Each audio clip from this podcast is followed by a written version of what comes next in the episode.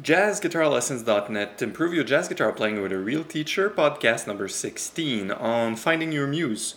So, hi, I'm Mark from JazzGuitarLessons.net. It's been a really long time since I added new podcast, perhaps about two years now. So, I'm really happy to get started again and, you know, get the ball rolling, let iTunes know that there's still a podcast on the website.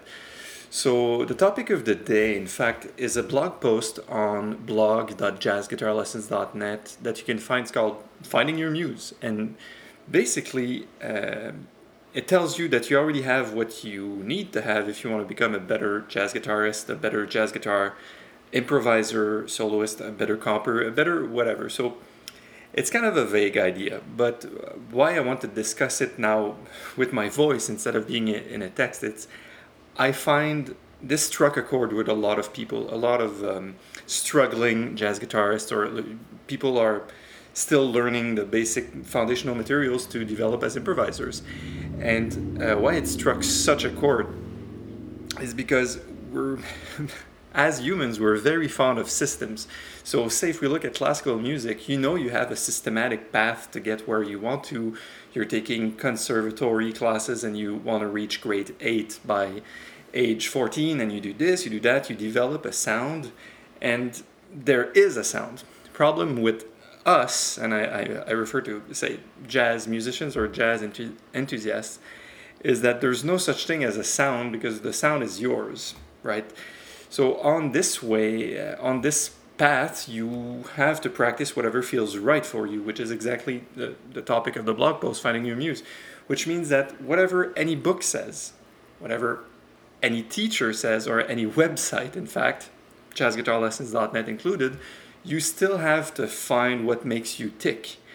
And this is an extremely powerful exercise. And now you're thinking, oh my God, this is so vague, this is so strange, but it's not. In fact, I'll give you precise examples um, to uh, students that found what made them tick and you, you in such a circumstance you're allowed to to make strides in a very fast very um, accelerated way if you if you will instead of following a book or a teacher or whatever so let's let's just start with a simple example there's a student i've been teaching customized lessons for the past uh, little while say since the the winter for say a few months and we tried to work on improvisations on, on, tunes. Everything went super well. We worked on comping, we worked on scales, we worked on uh, five to ten tunes together.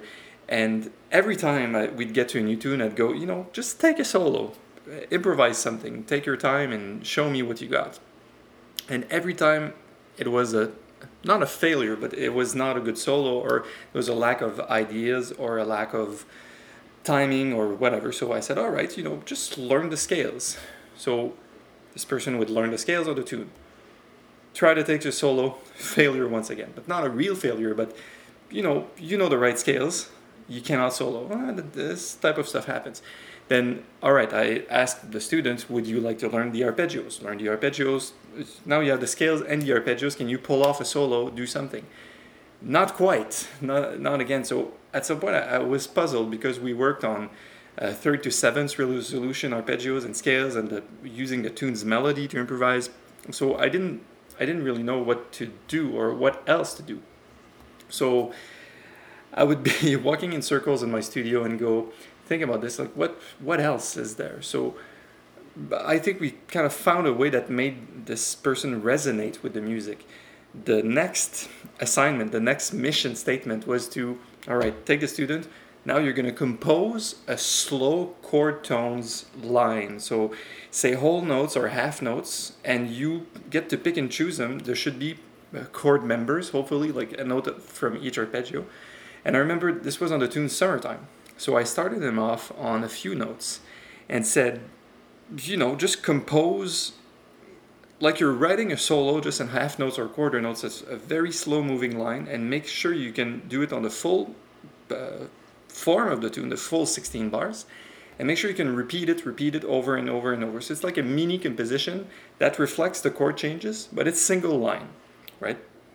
And then take this as your your springboard, your your take this as a, a launch into your improvisation. You'll be able to connect the, the long notes that you have with whatever materials you have under your hands. The scales you already worked on, the arpeggios you already worked on. So guess what happened? It was a total success. So we found after a little while that for this guy, this type of approach made to- total sense. So what's the the story? The moral of the story is not to go practice slow chord tone lines for you. It's not what I'm saying. All I'm saying is scales didn't work, arpeggios didn't work, and now slow chord tone, guide tone lines worked for this person. So it made sense and it brought the, this student's musicality forward. So it's exactly what I want you to do, and it's exactly what the the blog post says. Um, sometimes you have to take the exercises or the materials and make them your own instead of just taking something for granted that you have to practice it in a certain way. If it doesn't make sense, if it doesn't resonate, you will not get a lot out of it. You have to to put it in a certain way that when you practice it makes sense. You understand what you're doing, it sounds good, you're comfortable, you know, uh, etc. So uh, I'm going to let you go soon, but let me just give you a few very, very personal examples. I wrote this in the blog post also, you can read it out. Um, when I started out learning arpeggios and 251s and stuff like that, I didn't have any uh, teachers yet. I didn't have any uh, books, libraries, or I, I was in the middle of nowhere basically. And I picked up a book, and from this book, I learned arpeggio shapes, chord shapes, and scale position shapes all within one position. And I would just practice. I remember it was in G major too, like A minor 7, D7, G major. And it was a first, and I was totally blown away. Uh, and it's not that far in the past either. It's relatively recent that I did this. And of course, within a few weeks, I completely outgrew the materials and uh, I totally got how to solo on two fives later on and etc. I would listen to Wes and Joe Pass and of course it was just a, f- a pass, just a fad, but I found this and it totally clicked with me because I was a beginner. Maybe if you pick up the same book, it will not click with you and it doesn't really matter. The, idea is it clicked with me, I got so far with it, and then that, that was my muse for the time being. Uh, another example was um, when I was finishing my studies in jazz, I started to improvise using diagonal scale fingerings pattern, meaning that you play less, uh, you play more notes on each string, and you wind up uh, covering more range, more territory on the guitar, right? So when I started to just practice different diagonal exercises, my improvisation totally opened up. My phrasing opened up, and I would, you know, play long phrases that made sense. I would start at different points in the bars and etc. So this this was my muse. The idea is once again I only got to work on this for six months or a year, I don't know, and it was over. But for the time being, that was a muse. There was no single book that told me how to do this, no single website, no single teacher told me, hey, you do this. It just came as a revelation, something like, oh, it makes sense. Oh, look at this, look at that. Oh, yeah, man, I'm gonna do this, and I was hooked. So what I, I want I want to get to you the point I'm trying to get across today if you can keep only one thing from this whole jazzguitarlessons.net website or from any lesson you have with any teacher or anything that you do regarding learning that you have to find what really makes you tick what makes you want to pick up the guitar and continue your studies further. And it has to make sense has to sound good for you and never mind what other people think or what teachers says or this magazine said or whatever. Good. So that's it for podcast number 16 i'll see you in the next podcast on jazzguitarlessons.net improve your jazz guitar playing with a real teacher. Take care